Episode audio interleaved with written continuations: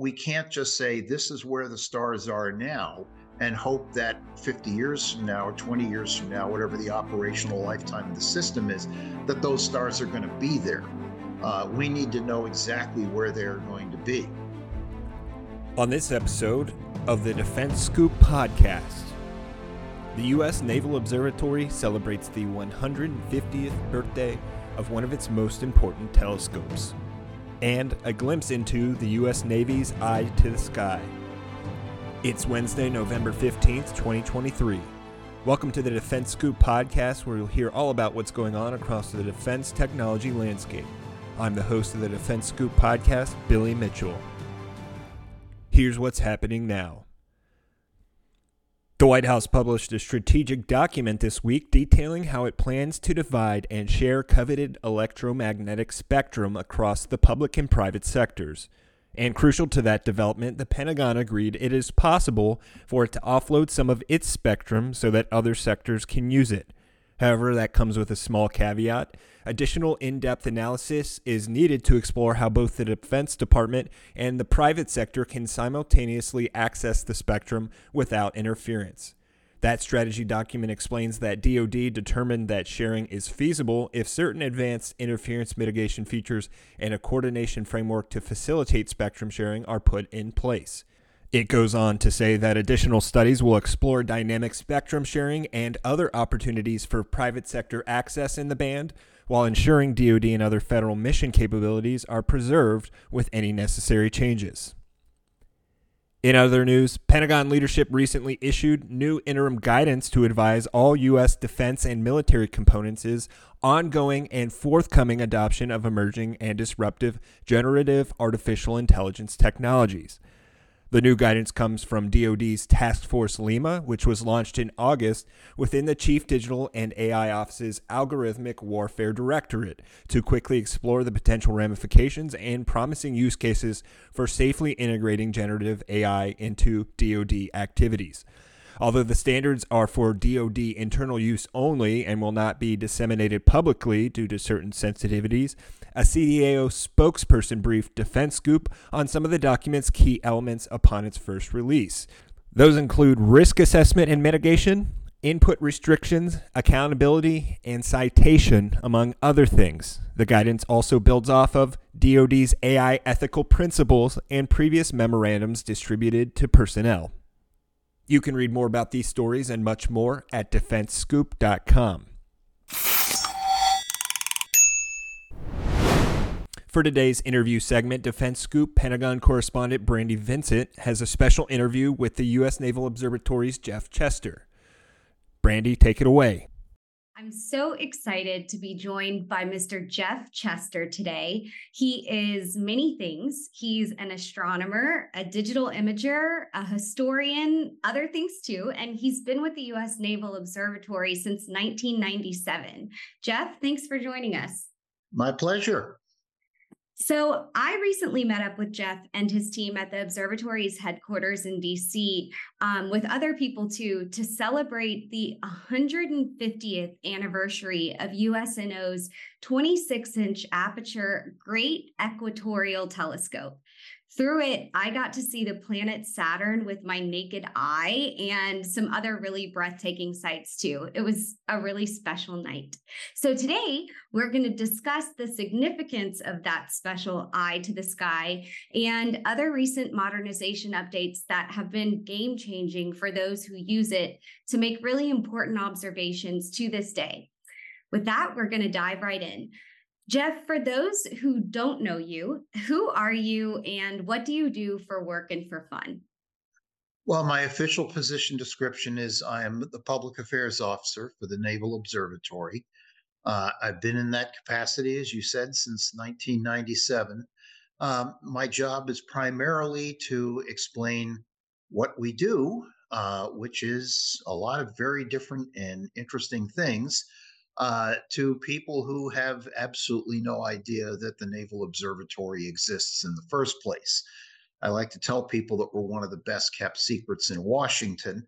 Um, but I think it's safe to say that without the work that we do here, a lot of the modern technology, including what we are using right now to do this remote interview, uh, would not be possible. Uh, and that, to me, is one of the things that uh, it, it's a it's something that's kind of hard to get across to people. But you know, I asked my kids today what what their lives would be like if if uh, suddenly their smartphones and everything suddenly went poof, uh, and they would essentially say that you know life would cease to exist as they know it. I mean, also uh, we do a lot of. I mean, we do astronomy here. Uh, we have telescopes here. We have a uh, actually have a dark sky site out in Flagstaff, Arizona, which is where most of our observing is done. Uh, and one of my all-consuming passions since I was uh, probably seven or eight years old was astronomy.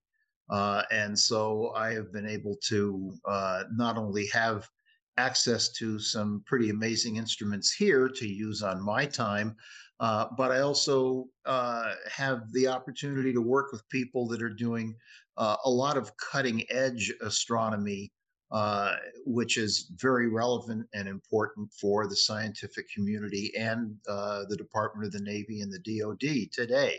So it's really kind of a uh, it, it's it's a really interesting position, and I think I can honestly say that in the 27 years that I've been here, uh, I I still go home every week learning something I didn't know before. That's awesome. Um, yeah, it really is a special place and so much of the history there. And something else that I think is really cool is you actually have a unique family connection to the observatory. Can you tell us about that real quick? Sure. Uh, by a curious quirk of history, well, let me let me go back a little bit in time. Uh, the Naval Observatory was actually established uh, by order of the SECNAV on December 6, 1830. Uh, so we've been around a long time. And our original mission was essentially to uh, determine timescales to calibrate marine chronometers, which were a vital link in uh, celestial navigation. Well, a chronometer is basically a clock that's designed to operate on board a ship. But as with most clocks, uh, no two clocks tick at exactly the same rate. So we have uh, an old saying around here that a person with one clock knows what time it is, a person with two is never sure. Uh, in order to calibrate these clocks, you have to calibrate them against a time scale of known precision. And that time scale was up until 1967 determined astronomically. So if you're going to build a facility that's going to calibrate clocks, you've got to build an observatory to do it. Uh, so we have had uh, let's see, our current superintendent, I believe, is now our 58th superintendent since the establishment of the observatory in 1830. Uh, and by a curious quirk of history, uh, my great grandfather was the superintendent here from uh, November 1902 to February of 1906. Uh, so I have uh, a bit more than just a casual uh, work relationship with the place. There's actually family ties here. And whenever I walk down to the library and walk past the the rogues gallery of all the past superintendents, he's up on the wall staring straight at me. So uh, he's the one that really keeps me out of trouble and off the streets. That's awesome. Yeah, I thought it was really cool when I um, saw some of those unique family archives in your office. Um, and something that just occurred to me if he was there in the early 1900s, that means he would have seen the great equatorial telescope. Oh, he would have uh, he would have seen it absolutely. It was uh, moved up here from our old site down at Foggy Bottom uh, in 1893, which is when we finally moved in and occupied the current site that we're located at in Northwest DC. Um, what's more interesting to me is that uh, we have the smaller telescope here, the 12 inch telescope, which in his day was practically brand new. So uh, that one, I like to tell people that's one of our that's one of our newer instruments. It was commissioned in 1895. um, now the fun part for me is that that telescope today is used for uh, the uh, it, it's there for essentially the recreational use of the staff Uh, and a number of us uh, have various uh, various things that we do with the telescope. I am part of a group that uh, does high resolution imaging of the planets.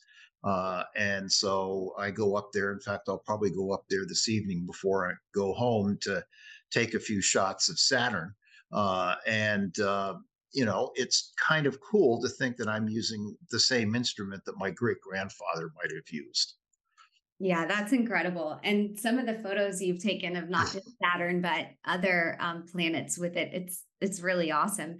So let's talk a little bit about the great now 150th year old equatorial telescope. Um, okay. you, you mentioned a little bit uh, about some of its history, but briefly walk us through. I know the first time astronomers looked through its eyepiece was 1873. Right. Um, a few a few decades later, it moved um, to its spot now. Walk us through um, briefly the history of the telescope. Why? What are its roots? Why um, did it come to be, and, and what was its early days like?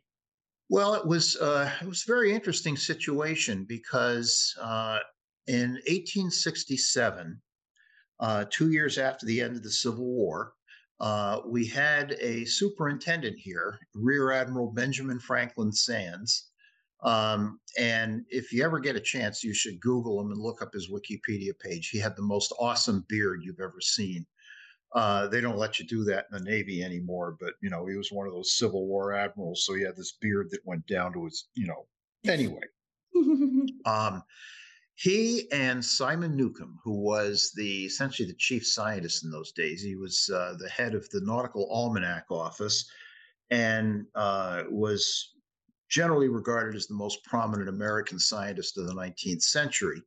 Uh, the two of them got together, and uh, Newcomb was interested in uh, improving the tables for the positions of the planets Jupiter and Saturn uh, for the annual almanacs because where where they actually were in the sky versus where they were predicted to be uh, didn't match up. Uh, Newcomb knew of the exist, as did everybody at that particular point in time. They knew of the existence of the planets Uranus and Neptune, but nobody knew what their masses were. And Newcomb knew that if he could figure out what the masses of those planets were, he could come up with new tables for the positions of Jupiter and Saturn that were more accurate than the ones before. So uh, his idea was to get this large telescope because that's the size telescope he needed to be able to measure the positions of the moons of Uranus and Neptune. And the thing about physics and astronomy is that if you can measure things orbiting around something else, uh, you can derive the mass of that object that they're orbiting around. Uh, and so that was his uh, reason for wanting the telescope. It was almost purely scientific. Sands wanted it because, uh, as he wrote in his reports, annual reports of 1867 and 1868, uh, that there were colleges and well heeled amateur astronomers who had larger telescopes than the Naval Observatory did. And this was nothing short of a national disgrace, especially because of the fact that the uh, the the most talented living telescope maker at the time was an American, and that you know America, uh, we should have an American telescope that's at the you know National Observatory and that's bigger and better than anything else that anybody else ever had. Well, his appeals essentially fell on deaf ears for his uh, from his superiors. Um, but uh, one uh, one day in 1870, um, the, uh, the, Cyrus Field, who was the man who essentially bankrolled the first transatlantic cable, was having lunch with two senators uh, along with his young son. And the senators asked the son how he liked his visit to Washington and what did he see and what was the most impressive thing that he saw. And he said that his favorite thing to visit was the Naval Observatory, which at the time was located down in Foggy Bottom. Uh, but it was a pretty cool place in those days. Um, and uh, the one thing that the son noted was that they had the observatory had a very small telescope. Uh, you know, and and he had seen ones that were bigger in other places. Uh, so the senators thought that this was just, you know, this was just we we can't have this. We've got to have the biggest and best telescope. Uh, so they went and introduced legislation that wound up appropriating $55,000 for the acquisition of such a telescope. Uh, so even though the Navy brass did not really, they didn't approve the telescope, uh, the Senate basically handed them the money and said, buy the telescope. So that was essentially how uh, we came uh, to get it. Uh, it was installed. Um, it, it, took uh, the the only parts that were not made in the United States were the two glass blanks for the lenses. Uh, there was only one company in the world that could manufacture those, and that was uh, a company in England. Uh, and as it was, it took them three tries before they got successful discs. Uh, almost bankrupted the company. Um, the discs arrived at the uh, works of Alvan Clark and Sons, the telescope makers in Cambridge, Massachusetts. Uh, they arrived in 1871, and it took them two years to grind and polish the lenses uh, and build the mounting. Uh, all that stuff was delivered to Washington in the fall of 1873.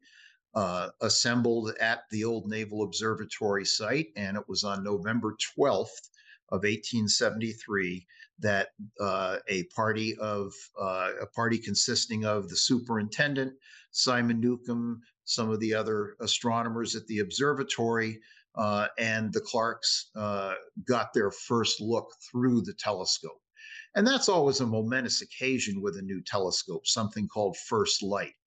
Uh, and it was uh, within a week that the Newcomb started doing regular observations of the moons of Uranus and Neptune.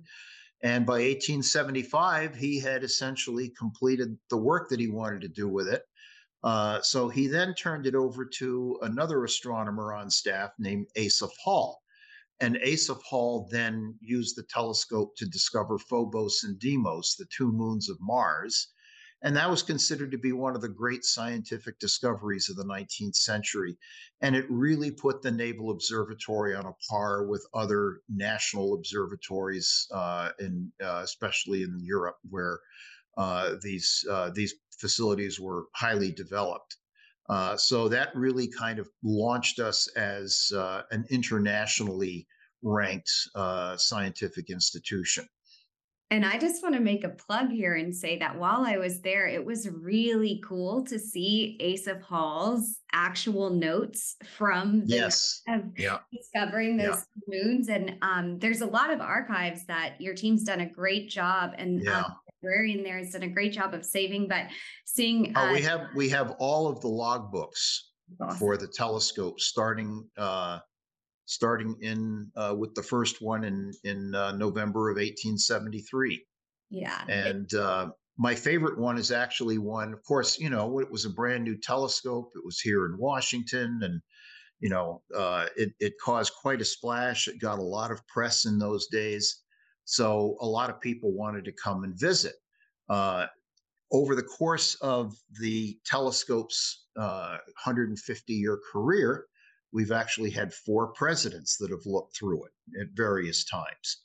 Uh, and the first one was on February 16th of uh, 1874. So telescope had only been operational for a couple of months uh, when President Grant and his family came over. And there's a wonderful note in the logbook by Simon Newcomb, which says something to the effect of President Grant, Mrs. Grant, and Miss Nellie Grant the representatives of the American people uh, did the uh, um, did the honor of uh, to uh, or uh, did the honor to uh, the um, nebula in Orion, the cluster in Perseus, and the planet Uranus, the honor to gaze augustly upon them. so and it's in the logbook uh, and it's like inserted between his regular pencil observations of measurements of the moons of Uranus uh, and then in red pencil, it's got this, you know, oh, by the way, the president came by. And then the, right underneath that is a, more regular observations of the moon of Neptune. So, you know, it was like, yeah, uh, other than that, the president came by, but we got the work done. Right. It was just so funny to see in a lot of the archives there, like the small nuances of history that mm-hmm. were in all of the scientific research. Um, yep the one where he, he Asaph Hall had his other friends come and write and see and confirm the moons, right? Little things. Oh well, we know the we know it's not real until the boss sees it. So the next night, uh, he was out in the dome, and and Simon Newcomb made the measurements then, and if Simon Newcomb saw them, then they had to be real. Yeah, it's it's so cool. And so from then, um, and I'm going to encourage our listeners to go online and, and see more about the history of how it was moved from Foggy Bottom um, due to sort of the bad views there. But let's get a little bit closer to now. Over the years, since it's been um, where it is now, what are some of the sort of major achievements or things that it's been used for that have really been impactful, maybe not even just for the US, but for the globe? Right. Well, um, the primary mission of the telescope, pretty much from the get go and uh, up through uh, most of the 20th century, uh, we've been focusing primarily on two uh, classes of objects. The first, uh, again, are the uh, the moons of the planets, uh, especially those of the outer solar system. Uh, when it came time to plan out the, the Voyager missions that flew through the uh, Jupiter and Saturn systems back in the uh, mid to late 70s, they needed very precise measurements and tables to predict where the moons of those planets were going to be so they could target flybys of them uh, you know, all this is just the celestial mechanics aspect of it just boggles my mind sometimes. But uh, we were uh, we had an astronomer here who spent probably the better part of ten years uh, photographing the positions of those moons on every clear night when they could be seen, uh, and that went into essentially targeting the Voyager probes. Uh, and ultimately, the Galileo orbiter that went into orbit around Jupiter, the other thing that we have done since 1893 with the telescope from this site is the measurement of what we call the astrometric properties of binary stars. Uh, binary stars actually make up the majority of stars that you see in the sky, and the majority of those are actually physical pairs where you've got two stars that are orbiting their center of mass. Uh, one of the missions that we have here is to determine the precise positions of objects, not only right now, but where they are going to be 15, 20, 30, 50 years from now. Because we have some systems that uh, are like geostationary satellites and that sort of thing, which can't use GPS to locate themselves in space. So they measure their positions uh, using what are called fine guidance sensors, which are essentially little telescopes that measure angles between stars. Uh, all the stars in the sky are moving. So, and they're moving in random directions. So we can't just say this is where the stars are now and hope that 50 years from now or 20 years from now, whatever the operational lifetime of the system is, that those stars are going to be there uh, we need to know exactly where they're going to be. Now, if all the stars were single stars, that would be fairly easy because a single star would essentially move in a straight line over that period of time. We monitor it for a couple of years and we can figure out where it's going to be 50, 100, 200 years into the future. But with double stars, the center of mass of the binary system moves in a straight line and each individual star's the orbital motion of that star around that center of mass gets superimposed on it and that is something that needs to be taken into account so if we don't have accurate measurements of double stars Uh, we can't predict what their orbits are going to be around each other and then how that affects the apparent positions of the components of the stars. This telescope has been making double star observations from this site since 1893. And the telescope optically and mechanically hasn't changed. So it's it's a very, very long-standing database. Now, recently we have automated the telescope so that it will actually go through a computerized observing program list a list of objects for each night and it has a new detector on the back that allows us to measure the properties of the double star uh, in about two minutes instead of the old uh, hour plus that it used to take to do it visually. So we have huge, we have tremendous throughput now. Uh, and that telescope has now uh, observed, as, has now made over 50,000, I think it's about 55,000 individual double star measurements uh, since 1893. It's the most prolific double star telescope in the world. And it is also the oldest continuously operating research grade telescope in the world. And the reason for that is that these types of objects uh, require very precise optical parameters uh, to be able to, to measure them accurately. And a telescope like the 26 inch, which is a refracting telescope, it uses lenses instead of mirrors to form an image. That type of telescope is ideally suited to making this kind of observation. But the epoch of large refracting telescopes ceased at the end of the 19th century. Since then, virtually all the big telescopes that have been built for professional observatories are reflecting telescopes, and optically, they are just not as good for observing double stars as these big old refractors are.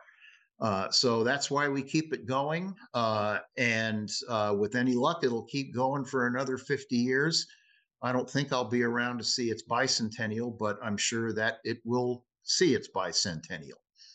Yeah, I hope so. I was going to ask you about what's to come. It's it's funny too. We had talked a lot about double stars and they didn't fully click for me until I saw them through the telescope and realized right oh, without the telescope, it looks like one star. But through the telescope, you see that it's actually two, basically, they look like twin stars right. that like each other and are different from all the rest. And right.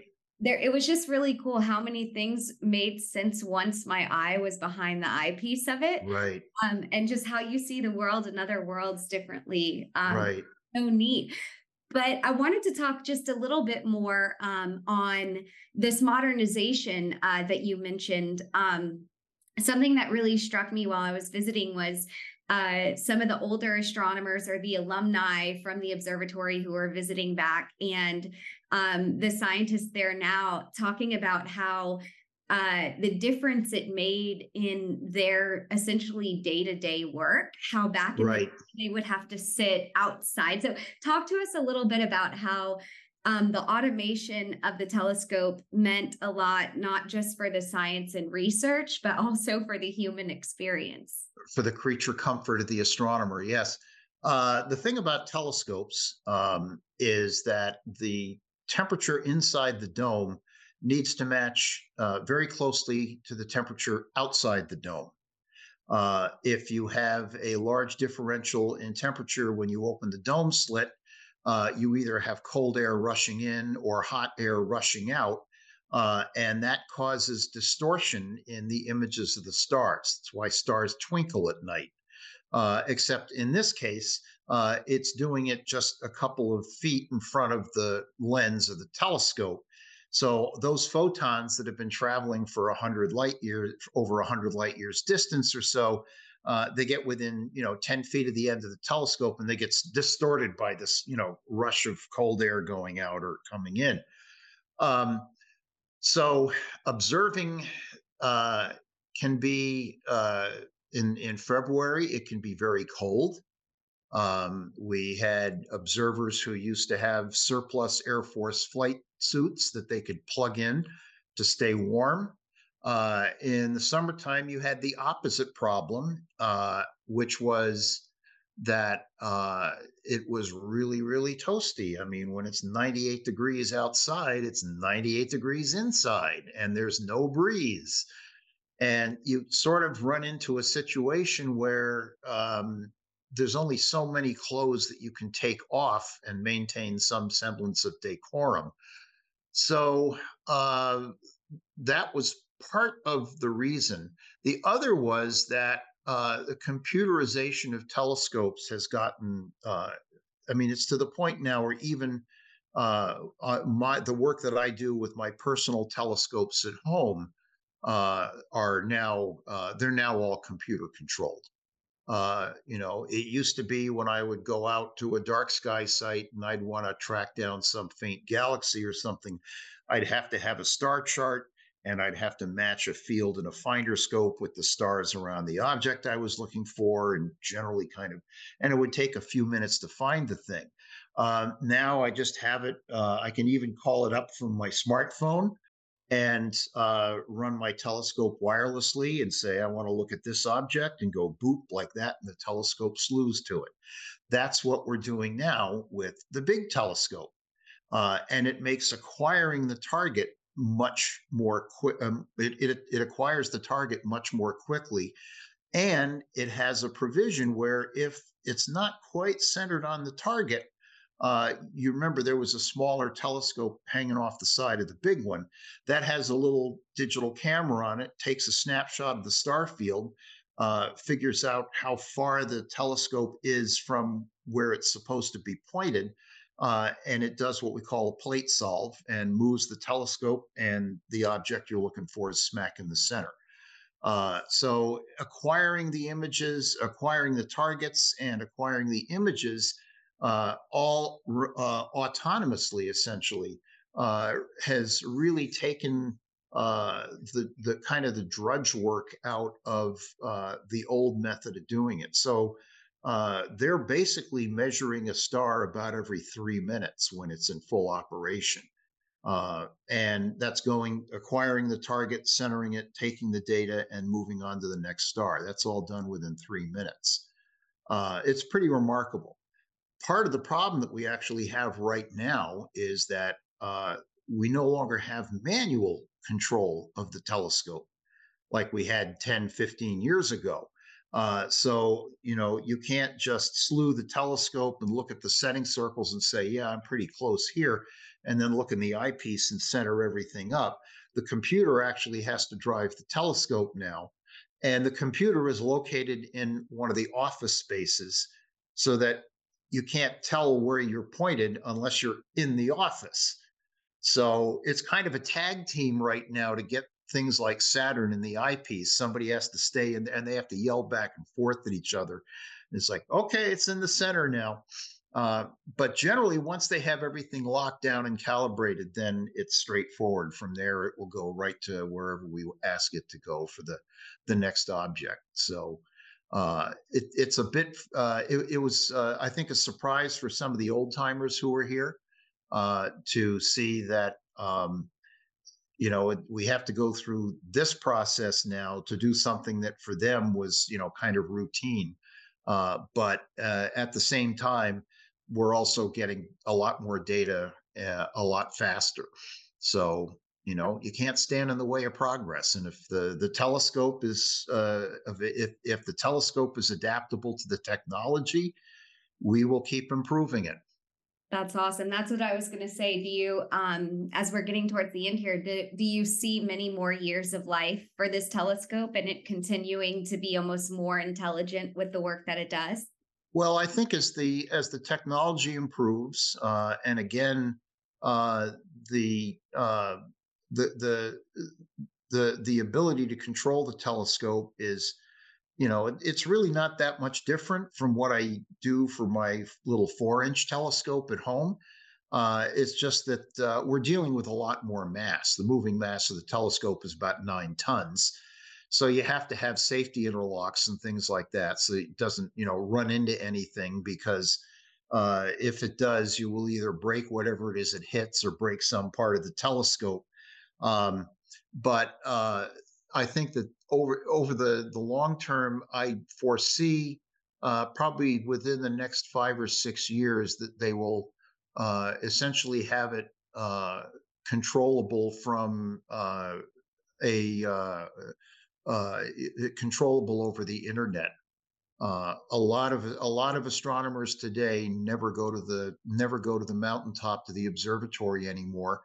Uh, they uh, they essentially lease time on the telescope and connect to it over the internet um, and uh, do that uh, do that kind of thing.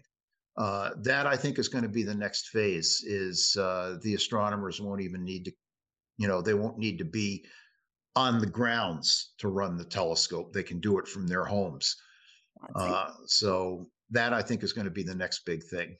That is certainly something um, I will keep an eye on and keep in touch with you guys to uh, see. That's definitely exciting. Is there anything else you want to share um, before we finish up today? Um, no, I don't think so. Uh, as I said, you know, there's there's a ton of history here. Uh, we are uh, really uh, proud of the the work, not only of the telescope, but of the people who have maintained it over the years. You know, all this work to do the automation, uh, to install the encoders, to the motors, and all that, that was done here in house. Uh, we had a software consultant come in to help with the software, um, but really the uh, the folks in our instrument shop uh, were uh, just you know they they were the ones that did the heavy lifting and got everything to work uh, from the mechanical point of view. And this is uh, something that they are very skilled at. Um, and uh, we actually are establishing robotic telescopes in a number of locations around the world now. Uh, and, uh, you know, they fly down to South America, they go out to Arizona to our Flagstaff station, um, and uh, they make it work. And that really is the thing that, uh, you know, you, you can't say enough about uh, the the support that that they have and the dedication to the uh, to the technology that they're working with. Absolutely, it's pretty remarkable. It is, and having met them, they're all such kind people, just like you. It's it's such a great team over there. Um, well, Geoff, thank you so much for joining us um, for this podcast today. I hope our listeners learned and enjoyed it as much as I did, and um, we will stay in touch for more all right. down the line. Okay. Okie doke. You can learn more about the U.S. Naval Observatory at defensescoop.com. And now I'll pass it over to my colleague Wyatt Cash for a conversation with the sponsor of this episode, Google for Government. I'm Wyatt Cash with Scoop News Group, and joining me today is Bryan Thomas, Managing Director, Department of Defense at Google Public Sector, to talk about how Google Cloud is differentiating itself from other providers in this space to deliver best of breed cloud services to the defense community.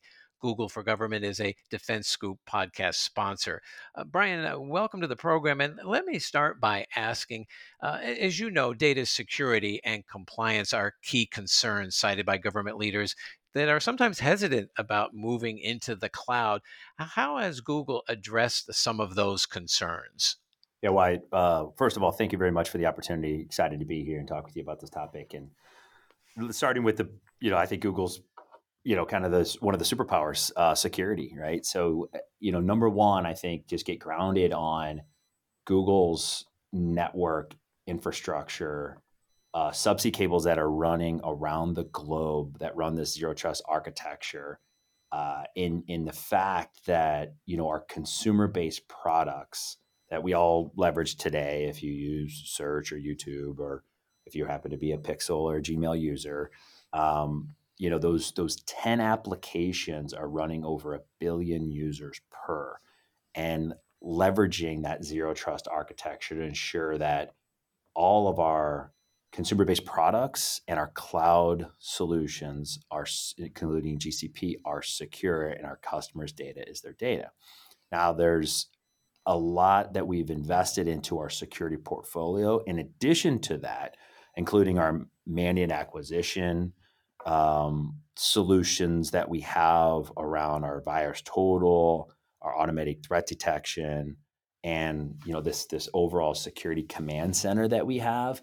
and our as we're engaging customers in this security journey because this zero trust kind of journey i would call it rather than just an architecture you know google founded their solution in 2008 so we really get an opportunity to engage in the customer with our lessons learned on you know how we've been able to prevent these nation state attacks amongst our um, systems and leverage those you know past performance and those capabilities and build our portfolio to prepare for the customer for a, really a, a cloud and a multi-cloud architectural approach and then, can you share a little more uh, specifically about how Google Cloud's platform is engineered so that it can meet a range of needs among defense agencies operating globally?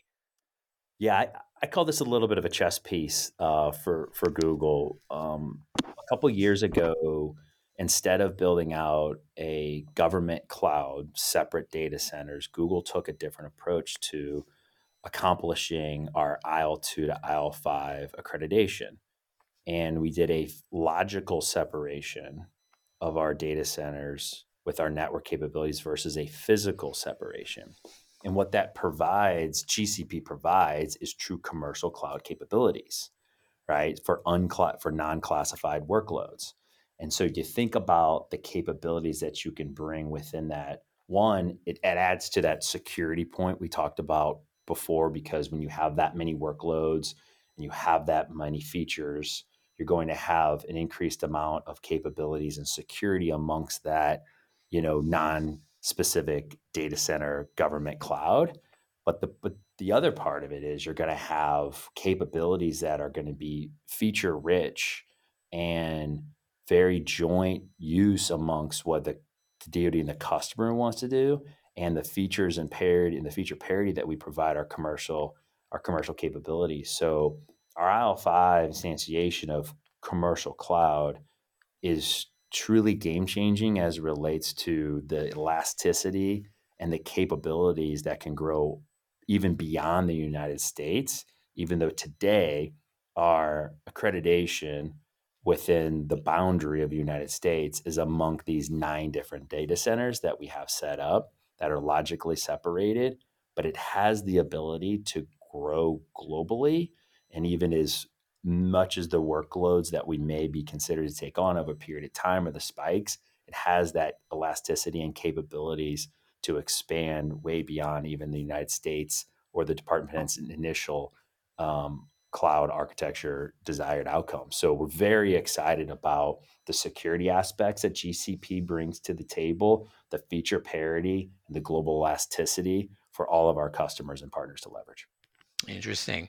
So let me shift gears a little on you here. Uh, there's obviously a growing desire to build out AI capabilities and especially generative AI uh, in, across uh, government. And, you know, that's to uh, obviously accelerate mission activities. Can you talk a little on how Google Cloud is delivering on those needs? Yeah, you, you, you may be surprised when the, the, the person at Google wants to talk about data before I want to talk about AI because Google loves AI. Uh, you know, founded in 97 with the search capabilities that Google started with and all the products that we have, these consumer based products, the feature rich environments that are created from that and what, what um, our consumers and our customers are receiving embedded amongst all these products is AI. But before that, and I think where our Department of Defense and civilian agencies and organizations are, is truly in a digital transformation and a data transformation today around uh, you know how we can monetize those applications first to prepare to connect the APIs and connect those data points to then provide the proper gateways for those applications to have a desired AI outcome and I think it's going to be a journey that we're all on together. And it's not it's not going to be something that happens overnight. But Google as an organization is way leaning into this conversation commercially, globally, and within our own products. And what we're preparing our Department of Defense customers to do is to look at RAI principles and to partner with us to think about what their principles need to be to protect the data for the DoD as they are going through their digital transformation and prepare each one of these organizations to look at a responsible opportunity to leverage generative AI to meet the demands of the department and continue to transform both their employees, their workforce, and how they're operating their individual departments and agencies as they lean in. So, why I, would say it's a we're we're you know on a the first maybe the first step of a multi-phase journey for customers to leverage cloud capabilities to then get into the, the real data and application modernization and the digital transformation to prepare to get into AI and generative AI. Well, and finally, speaking of cloud capabilities, um, it's obvious that these capabilities are continuing to evolve at a, uh, an amazing pace. So, what would you recommend uh, to those in the defense community about the kinds of capabilities that they should be looking for now from their cloud provider? Yeah, I think it's a great point in in where how you kind of individualized cloud provider because you know, obviously Google is a, we are a multi cloud organization. Uh, if you look at, you know, Anthos and you know Kubernetes in general, you know we've we've kind of led the way in open source applications that would allow for it to run on multiple clouds. We have one of our, you know, crown jewels, BigQuery Omni, we call it, which is the the structure and unstructured data search engine that we use that runs search that you know can be capable that can run in multiple cloud architectures. So i think what customers should be asking for their csps their cloud service providers is one is what is it that those organizations are good at? And how do they leverage each independent cloud to connect together based on the value that that particular cloud um, can service that organization.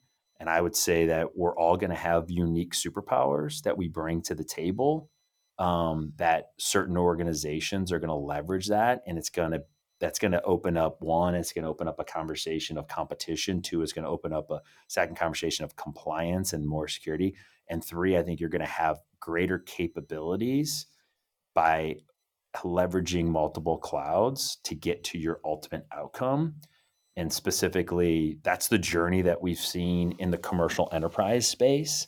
And it took you know years for that to kind of transpire. So i think as you know the federal organization gets more continues to get more mature looking across the commercial landscape and seeing the lessons that they've learned and how they've truly adopted a connected multi-cloud architecture is been game changing for their outcomes that they're driving within their digital transformation and where they're seeing optimization across their organization. And I think the federal government is in a perfect position to learn from that situation and leverage these clouds that they have um, to be able to be wildly successful over the course of the next five to 10 years. Absolutely. Well, and especially with uh, the Defense Department's efforts around zero trust, uh, the uh, White House executive order on both national security and now AI, uh, we obviously are seeing government poised for really a major transformation uh, uh, unlike any we've really seen. And the cloud is central to accomplishing that. Um, well, Bryan Thomas, thank you so much for joining us, sharing some of your insights uh, about the cloud and Google Cloud in particular, and how the, the defense community can stand to benefit from all of that. So, thank you for being with us. I appreciate the time, and it was really good conversation. Absolutely. Thank you. The DefenseScoop podcast is available on all podcast platforms. If you've already rated the podcast on your platform of choice, thanks so much. High ratings and good reviews of the show help more people to find it. The DefenseScoop podcast is a production of the Scoop News Group in Washington, D.C. Adam Butler and Carlin Fisher help put the show together, and the entire Scoop News Group team contributes.